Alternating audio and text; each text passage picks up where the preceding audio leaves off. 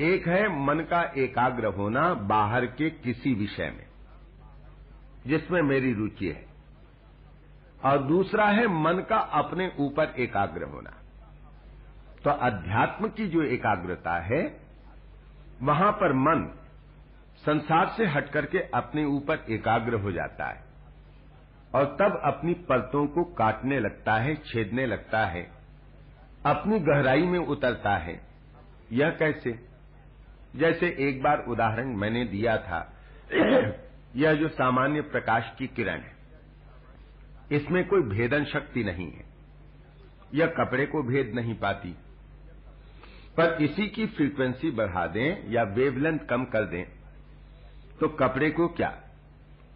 चमड़ी को भी भेद देती है, या एक्सरे हो जाती है। डीप एक्सरे थेरेपी के पीछे का सिद्धांत यही है। कि हम सामान्य जो किरण है आलोक की, उसकी फ्रीक्वेंसी बढ़ा देते हैं या वेवलेंथ कम कर देते हैं। और उसमें पेनिट्रेटिंग पावर बहुत बढ़ गई। सामान्य हवा है। हवा में कोई शक्ति तो नहीं मालूम पड़ती। पर इसी हवा को कॉम्प्रेस कर दें तो कठोर से कठोर ग्रेनाइट चट्टाने कट जाती हैं। हम एयर कॉम्प्रेशर से चट्टानों में छेद कर लेते हैं। इसका मतलब क्या है? हवा में शक्ति बाहर से तो नहीं आई। वह शक्ति उसके अपने भीतर थी। और जब हम उसे दबा देते हैं तो वह शक्ति प्रकट होती है। फिर कठोर चट्टानों को भी काट देती है।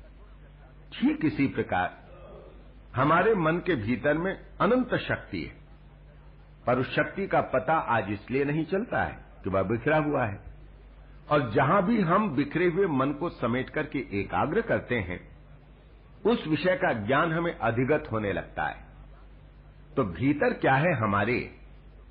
यदि इसको जानने की इच्छा है तो यहाँ पर कहा गया है कि भीतर की ओर उसको मोड़ा जाए। तब हम देखते हैं कि वह तत्व तो क्या है। इसका बोध होने लगता है। अब यहाँ पर बताया गया, चौथे श्लोक में मानो जो बात पहले गई थी, उसी बात को खुलासा करते हुए। यद वाचा अनुभ्युदितम, ये नवाग अभ्युद्यते। तदेव ब्रह्म तम विद्धि नेदम यदिदम उपासते। यद वाचा अनभ्युदितम, जो वाणी के द्वारा प्रकट नहीं होता, परंतु जिसके द्वारा वाणी प्रकट होती है। जो वाणी के द्वारा प्रकट नहीं होता, इसका मतलब क्या? कि वाणी बोल करके बता नहीं सकती है कि यह चैतन्य क्या है, यह आत्मतत्व क्या है। जिसके संबंध में तुम पूछ रहे हो वत्स, कैसे करके बताऊँ? क्योंकि वह वाणी का विषय नहीं है, पर वह वाणी को प्रकाशित करता है। उसके कारण वाणी बोलने में समर्थ होती है, तदेव ब्रह्म त्वम विद्धि। उसी को तुम ब्रह्म जानो, यह कहा गया है। तद एव ब्रह्म त्वम विद्धि। नेदम यदिदम उपासते। यहाँ पर, यह ब्रह्म है ऐसा मान करके जो तुम उपासना करते हो। वह ब्रह्म नहीं है। इसका मतलब क्या? इसका मतलब यह है कि यहाँ पर यह कहा जा रहा है कि मनुष्य की जो वाणी है, मनुष्य की जो आँख है, मनुष्य का जो मन है, यह ब्रह्म के सबसे बढ़िया प्रतीक हैं। यदि ब्रह्म का प्रतीक किसी को मानना हो तो ब्रह्म के प्रतीक के रूप में अपनी वाणी को ही क्यों नहीं ग्रहण करते? अपनी आँखों को ही क्यों नहीं ग्रहण करते? अपने कान को ही क्यों नहीं मानते? यहाँ पर गुरु शिष्य को समझा रहे हैं। आचार्य शंकर भाष्य करते हुए लिखते हैं, हम भिन्न भिन्न देवताओं की पूजा करते हैं। क्या मान करके पूजा करते हैं? ये साक्षात पर ब्रह्म है। ऐसा मान करके हम पूजा करते हैं। तो यह जो हम अपने से बाहर किसी देवता की पूजा करते हैं, ब्रह्म मान करके, इसका तात्पर्य यही तो हुआ कि हमने उस बाहर रखे हुए देवता को ब्रह्म का प्रतीक माना। तो आचार्य शंकर कह रहे हैं, ऋषि यहाँ पर कहते हैं जो ब्रह्म का सबसे बढ़िया प्रतीक, वह हमारी अपनी वाणी, हमारा अपना कान, हमारे अपने नेत्र। यह कहा गया है तो यद वाचा अनभ्युदितम, ये नवाद अभ्युद्यते, तदेव ब्रह्म तम विद्धि नेदम यदिदम उपासते। हम जो संसार में देवता की उपासना करते हैं, यह मानकर के कि ये ब्रह्म है। कहा कि ठीक है, यह तो गौण प्रतीक है। पर मुख्य प्रतीक क्या है? वाचा। और उसी प्रकार कहेंगे, आगे चल करके कि यन मनुष्यान मनते, ये नाहुर मनोमतम, तदेव ब्रह्म तम विद्धि नेदम यदिदम उपासते। यन मनसा न मनुते, जो मन के द्वारा मनन में नहीं आता है परंतु जो मन को मनन करने की शक्ति प्रदान करता है, वही ब्रह्म है। इसका तात्पर्य यह है कि हम मन का मनन करना जो देख रहे हैं, उसके पीछे की शक्ति के संबंध में सोचें, वही ब्रह्म है। मानो ब्रह्म हमसे बाहर नहीं है, वह चैतन्य हमसे बाहर कहीं पर स्थित नहीं है। तो ये जो हमारी आँखें, यह जो हमारा मन तो कहा गया है कि यह सबसे बढ़िया प्रति, उस चैतन्य का, उस ब्रह्म का, उस आत्म तत्व का। और इस प्रकार से हमें उस आत्म तत्व की ओर ले जाने की चेष्टा की गई है। ऐसा अद्भुत यहाँ पर दिखाया गया है। जैसे श्री रामकृष्ण कहते हैं, एक उदाहरण के द्वारा, एक छोटा सा बच्चा है, कड़ाही में परवल इत्यादि रखे हैं, जल रखा है और परवल नाच रहा है, आलू नाच रहा है। लड़का कहता है, देखो माँ, परवल नाच रहा है, आलू नाच रहा है। लड़के की दृष्टि से बिल्कुल सही है, क्योंकि पानी के खोलने के कारण परवल और आलू नाचते से दिखाई देते हैं।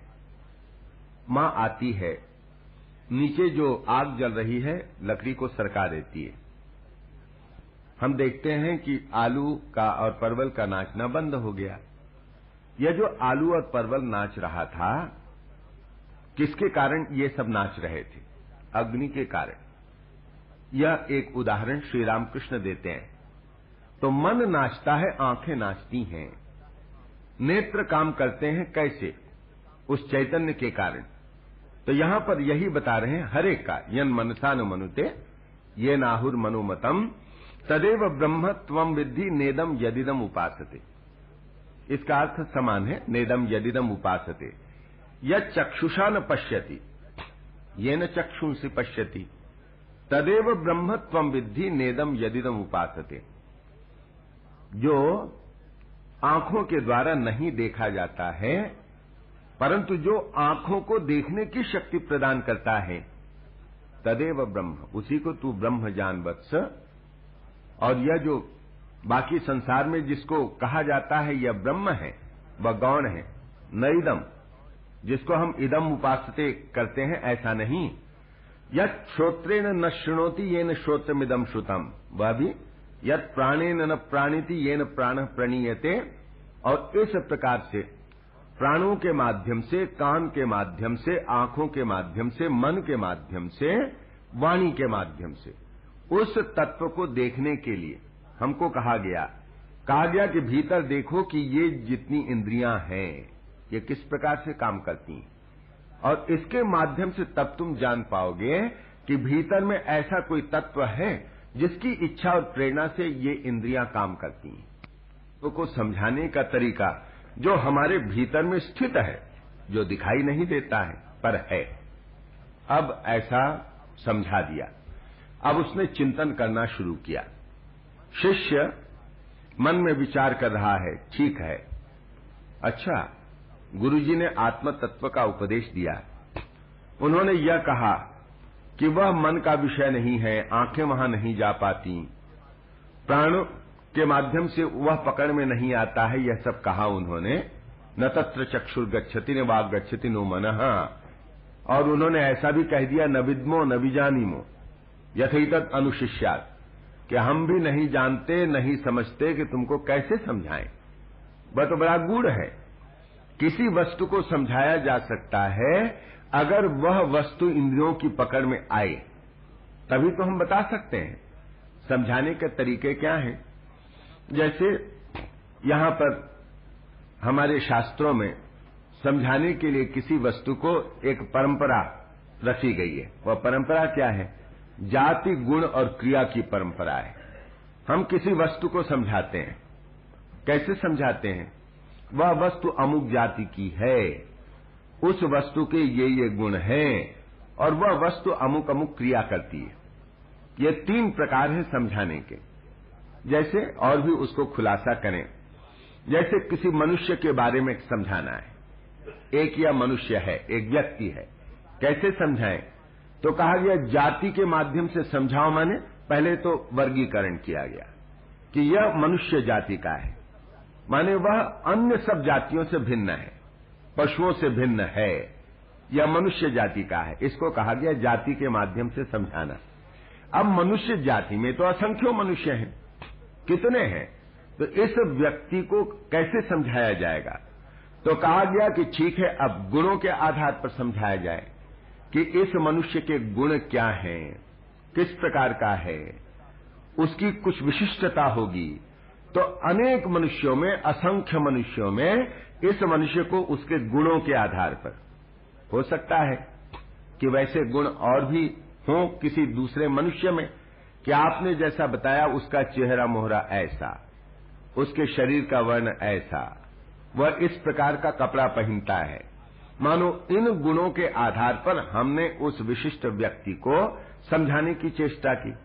अब हो सकता है कि दो बिल्कुल साक्षात जुड़वा भाई हैं, समान दिखते हैं। वर्ण भी वैसा है, दिखने में भी समान है और समान रूप से ही कपड़े पहनते हैं। तब जहाँ पर ये सारे बाहरी गुण समान दिखाई देते हैं तो फिर किसके आधार से समझाया जाए? तो कहते हैं क्रिया के आधार से। कि दोनों की क्रियाओं में कहीं न कहीं कुछ न कुछ तो अंतर होगा। कहीं पर भी, यदि बारीकी से हम देखेंगे तो कहीं न कहीं उसकी क्रिया में अंतर होगा। मैंने दो बहनों को देखा था, जुड़वा। और बिल्कुल ही आप पास से भी देखिए, कितनी बार देखिए, परंतु बिल्कुल ही समझ में नहीं आता था कि दो जुड़वा बहनों में से किसका नाम अजया है और किसका नाम विजया है। कई बार पूछा, आकर के एक लड़की खड़ी हो गई? अच्छा बताइए, मैं अजया हूँ या विजया हूँ? तो कुछ भी समझ में नहीं आया, क्योंकि एक ही गुण, गुणों में समानता। परंतु उसकी माँ ने बताया कि महाराज, अब हम लोग समझ लेते हैं। कैसे समझ लेते हैं? यह जब बोलती है ना तो आप देखेंगे उसके जो होठ हैं, वो एक तरफ़ ऐसे फड़कते हैं। हमने कहा, इतनी बारीकी से कौन देखिएगा कि उसके होठ किधर फड़कते हैं? कहा, आप देखिए जरा दोनों के बोलने में। और सचमुच हमने देखा कि वह अजिया बोलती है तो एक विशेष प्रकार से उसके ओठों का स्पंदन होता है। तो कहीं न कहीं क्रिया में फ़र्क है। तो क्रिया के माध्यम से किसी को बताने का प्रयास। तो यहाँ पर यह कहा जा रहा है कि जाति, किसी को जैसे समझाएँ तो जाति के माध्यम से, गुणों के माध्यम से, क्रिया के माध्यम से। अब यह जो आत्म तत्व है, उसको कैसे समझाएँगे? उसको तो न तो उसकी कोई जाति है, उसमें न ऐसे गुण हैं और न किसी प्रकार की क्रिया है, इसलिए हम उसको समझा नहीं सकते जैसे अब एक गाय है। अब गाय का मुझे वर्णन करना है, विशिष्ट गाय है। तो जाति के माध्यम से उसको अलग कर दिया, वह भैंस नहीं है, वह घोड़ा नहीं है, वह गाय जाति की है तो गाय जाति की। अब गाय जाति में असंख्य गायें हैं तो उसका अमुक रंग है, लाल रंग है या उसमें धारी है। इस प्रकार से उसको बताने की चेष्टा की।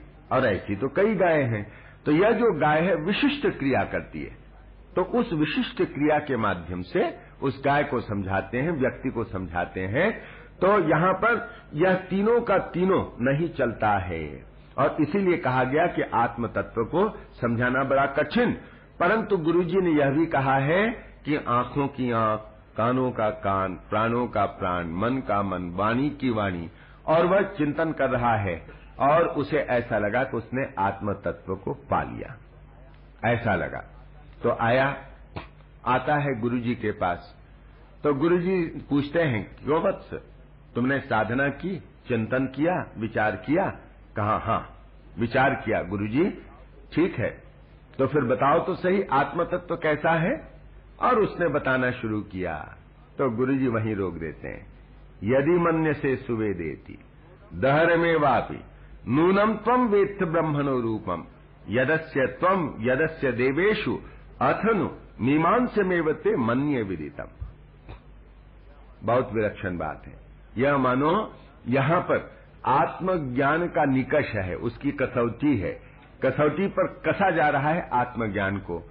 यदि तू ऐसा समझता है कि तूने आत्म तत्व को अच्छी तरह से जान लिया सुवे देती यदि मन से सुवे देती यदि तू समझता है कि तूने आत्म तत्व को अच्छी तरह से जान लिया दहर तू अत्यंत थोड़ा ही जानता है।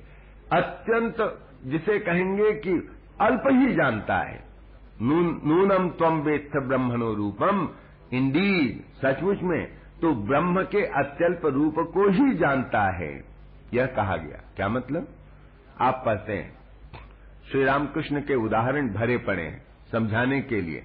जैसे, पिता ने अपने दो पुत्रों को गुरु जी के पास भेजा था आत्म तत्व का जो ज्ञान है, उसके संबंध में पढ़ने के लिए, वह ज्ञान प्राप्त करने के लिए। दोनों पुत्र पढ़ करके आ गए। पिता ने पूछा बड़े से, क्यों? गुरुजी ने तुम्हें सब पढ़ा दिया? जी, पढ़ा दिया। बोलो तो सही, ब्रह्म कैसा है? और उसने कहना शुरू किया पिताजी ने कहा, ठीक। दूसरे से पूछा, छोटे से, तुमने भी पढ़ा है? तुम्हें भी गुरुजी ने सिखाया है? जी हाँ। बताओ तो ब्रह्म कैसा है? वह मौन रहा। बोल ही नहीं पा रहा है। पिता कहते हैं, छोटे से, तूने ही ठीक ठीक ब्रह्म को समझा है। क्योंकि वह वाणी का विषय नहीं है। और जो बताया जा रहा है कि मैंने ब्रह्म को ऐसा जाना है, उसने ठीक नहीं जाना है, अत्यल्प जाना है। क्योंकि वह वाणी का विषय है ही नहीं। तो उसको मैं बताना चाहूँ कि इस इस प्रकार का है। मैं किसी बाहर की वस्तु को बता सकता हूँ, ज्ञान की प्रक्रिया के माध्यम से, प्रमाणों के साथ। ब्रह्म को नहीं बताया जा सकता। वह उस प्रकार पकड़ का विषय है ही नहीं, वह अनुभूति का विषय है। लोग तो उसे नेति नेति कह करके समझाने की चेष्टा करते हैं। नईति नईति यह ब्रह्म नहीं है, यह ब्रह्म नहीं है। तो यहाँ पर यही बताया जा रहा है यदि मन्य से सुवेदेति दहर में वापी नूनम तम वेत्थ ब्रह्मणो रूपम यदस्य त्वम यदस्य देवेशु जो रूप तेरे भीतर, ब्रह्म का, जो रूप देवों के भीतर, देवों के भीतर माने इंद्रियों के भीतर, देवता, द्योतनवताम, माने यह जो प्रकाशित करने वाला तत्व देवता कहलाता है, ये इंद्रियाँ प्रकाशित करती हैं। और इसलिए इंद्रियों को भी संस्कृत साहित्य में देव कहा गया है। तो ब्रह्म का जो रूप तेरे भीतर है, ब्रह्म का जो रूप इंद्रियों के माध्यम से झलकता है, अरे वह सब तो अल्प ही रूप है। वह विचारणीय है, जो यह कहा गया है। मैंने कहा कि ठीक है, आँखों की आँखें, कानों का कान है, वह तो तुझे एक संकेत देने के लिए कहा है। वह अल्प रूप है वत्स तूने अभी भी नहीं जाना है। मीमांस मेवते मन्य विदितम। मुझे तो ऐसा लगता है कि अभी भी तुझे मीमांसा करनी चाहिए। मीमांस मेवते, तू जा, फिर से तू ध्यान कर। कथा आती है ना? वहाँ पर। बड़ी सुंदर कथा है छांदो की उपनिषद में कि सुना, विरोचन ने और इंद्र ने, ये दोनों के दोनों प्रजापति के पुत्र। तो प्रजापति की दो संतानें और ये कहा जाता है इंद्र देवताओं का राजा और विरोचन असुरों का राजा। और दोनों में हरदम विवाद तो चला ही रहता था, यह हम पढ़ते हैं। इन दोनों ने सुना। क्या सुना? ऐसा सुना कि प्रजापति ने कहा है, पिताजी ने ऐसा कहा है कि जो आत्म तत्व को जान लेता है, वह सबका ज्ञाता हो जाता है। समस्त संसार पर उसका प्रभुत्व होता है। तो चलो आत्म तत्व को जान लें ऐसा विरोचन सोच करके जाता है प्रजापति के पास। और इंद्र भी जब यह समाचार सुनता है आत्म तत्व के संबंध में पिताजी ने ऐसा कहा है तो वह भी चलता है। पिता के पास जाकर के आत्म तत्व का ज्ञान प्राप्त करेगा तो छांदोग उपनिषद में लिखा है, दोनों के दोनों तेज कदमों से जाते हैं और यह चेष्टा करते हैं विरोचन कोशिश करता है कि इंद्र को पता न चले, मैं पहले पहुँच जाऊँ, ताकि मैं जगत पर शासन कर सकूँ, आत्मज्ञान के प्रभाव से। और इंद्र को ऐसा लगता है कि मैं पहले पहुँच जाऊँ, ताकि विरोचन से पहले मुझे यह ज्ञान अधिगत हो जाए। जो हो, दोनों के दोनों आते हैं। आकर के प्रजापति को प्रणाम किया। प्रजापति ने पूछा कि कहो, किस उद्देश्य से आए हो? दोनों ने कहा कि पिताजी, हमने ऐसा सुना है आपने कहा है कि आत्म तत्व को जान लेने से मनुष्य सब कुछ को जान लेता है, सब पर विजय प्राप्त करता है, संसार का शासन करने लगता है। क्या यह सत्य है? प्रजापति ने कहा कि हाँ यह सत्य है। तो हम आत्मज्ञान की प्रार्थना करने के लिए आपके पास आए हैं। कथा कहती है कि कहा, प्रजापति ने, ठीक है, तुम दोनों को मैं आत्मज्ञान दूँगा, पर तुम लोग यहाँ पर आश्रम वास करो आश्रम के नियमों का पालन करो, ब्रह्मचर्य व्रत ग्रहण करो, बत्तीस वर्ष तक रहो, और उसके पश्चात मैं तुम्हें आत्मज्ञान का उपदेश दूँगा। बत्तीस वर्ष हो गए, और उसके पश्चात ये दोनों के दोनों आए और कहा, पिताजी, अब आत्मज्ञान का उपदेश कीजिए। तो उन्होंने कहा, ठीक है। अच्छा सुनो, यह एशो अक्षिणी पुरुषो दृश्यते एश आत्मा, इति होवाच, यह जो आँखों में पुरुष दिखाई देता है, वही आत्मा है। पहले तो ये समझ नहीं पाए कि क्या होता है, या आत्मतत्व कैसा है। फिर पिता ने कहा, प्रजापति ने कहा कि ठीक है, तुम जाओ। वहाँ पर जाकर के सरोवर में अपना मुख देखो। जाओ, दोनों देख करके आए। पूछा, प्रजापति ने कि तुमने क्या देखा? तो दोनों ने कहा, हमने देखा कि दाढ़ी बढ़ी हुई है। और इस इस प्रकार का है। हम इस प्रकार के कपड़े पहने हुए हैं। ऐसा हमने देखा है। फिर प्रजापति ने कहा कि जाओ, दाढ़ी साफ़ कर लो, आभूषण पहन लो और जाकर के फिर से देख करके आओ। दोनों के दोनों गए और दोनों जाकर के देख करके आते हैं। फिर पूछते हैं प्रजापति, अब तुमने क्या देखा? और कहा कि हमने देखा कि अब तो दाढ़ी साफ़ हो गई है, चेहरा चमक रहा है, आभूषण पहने हुए हैं और बढ़िया कपड़ा परिधान भी पहना हुआ है तो प्रजापति ने हंस करके कहा कि मैं फिर से दोहराता हूँ यशो अक्षिणी पुरुषो दृश्यते। आँखों में जो पुरुष दिखाई देता है या जल में जो पुरुष दिखाई देता है, वही आत्मा है। अब दोनों ने समझ लिया कि हमने आत्म तत्व को प्राप्त कर लिया। दोनों के दोनों चल रहे हैं। विरोचन भी और इंद्र भी। विरोचन को कोई शंका नहीं हुई। वह चला गया। विरोचन को लगा कि यह जो पिता ने हमें आत्मज्ञान की शिक्षा दी है तो आत्मा क्या है? पिताजी ने कहा, जो आँखों में दिखाई देता है। आँखों में कौन दिखाई देता है? जब मैं किसी की आँखों में झांकता हूँ तो मैं तो अपने को ही आँखों में देखता हूँ। यह शरीर ही दिखाई देता है। यह शरीर ही आत्मा है। जल में जब मैं देखता हूँ तो कौन दिखाई देता है? मैं अपने को ही जल में देखता हूँ तो इस शरीर को ही देखता हूँ। यह शरीर ही आत्मा है।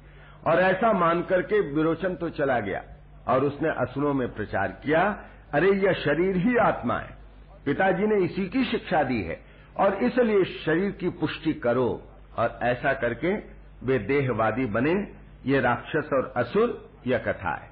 अब इंद्र भी जा रहा था। इंद्र जाते जाते सोचने लगा कि यह कैसी बात है? यह शरीर आत्मा कैसे हो सकता है? भले ही पिताजी ने जो कहा, इससे यही ध्वनित होता है कि शरीर ही आत्मा है, परंतु यह कैसे संभव है? क्यों संभव नहीं है? मन ने एक प्रति प्रश्न किया। इसलिए संभव नहीं कि यदि शरीर ही आत्मा है तो हाथ कट जाए। तो शरीर तो लूला हो गया। आत्मा भी लूला हो गया क्या? पैर कट जाए तो शरीर तो लंगड़ा हो गया।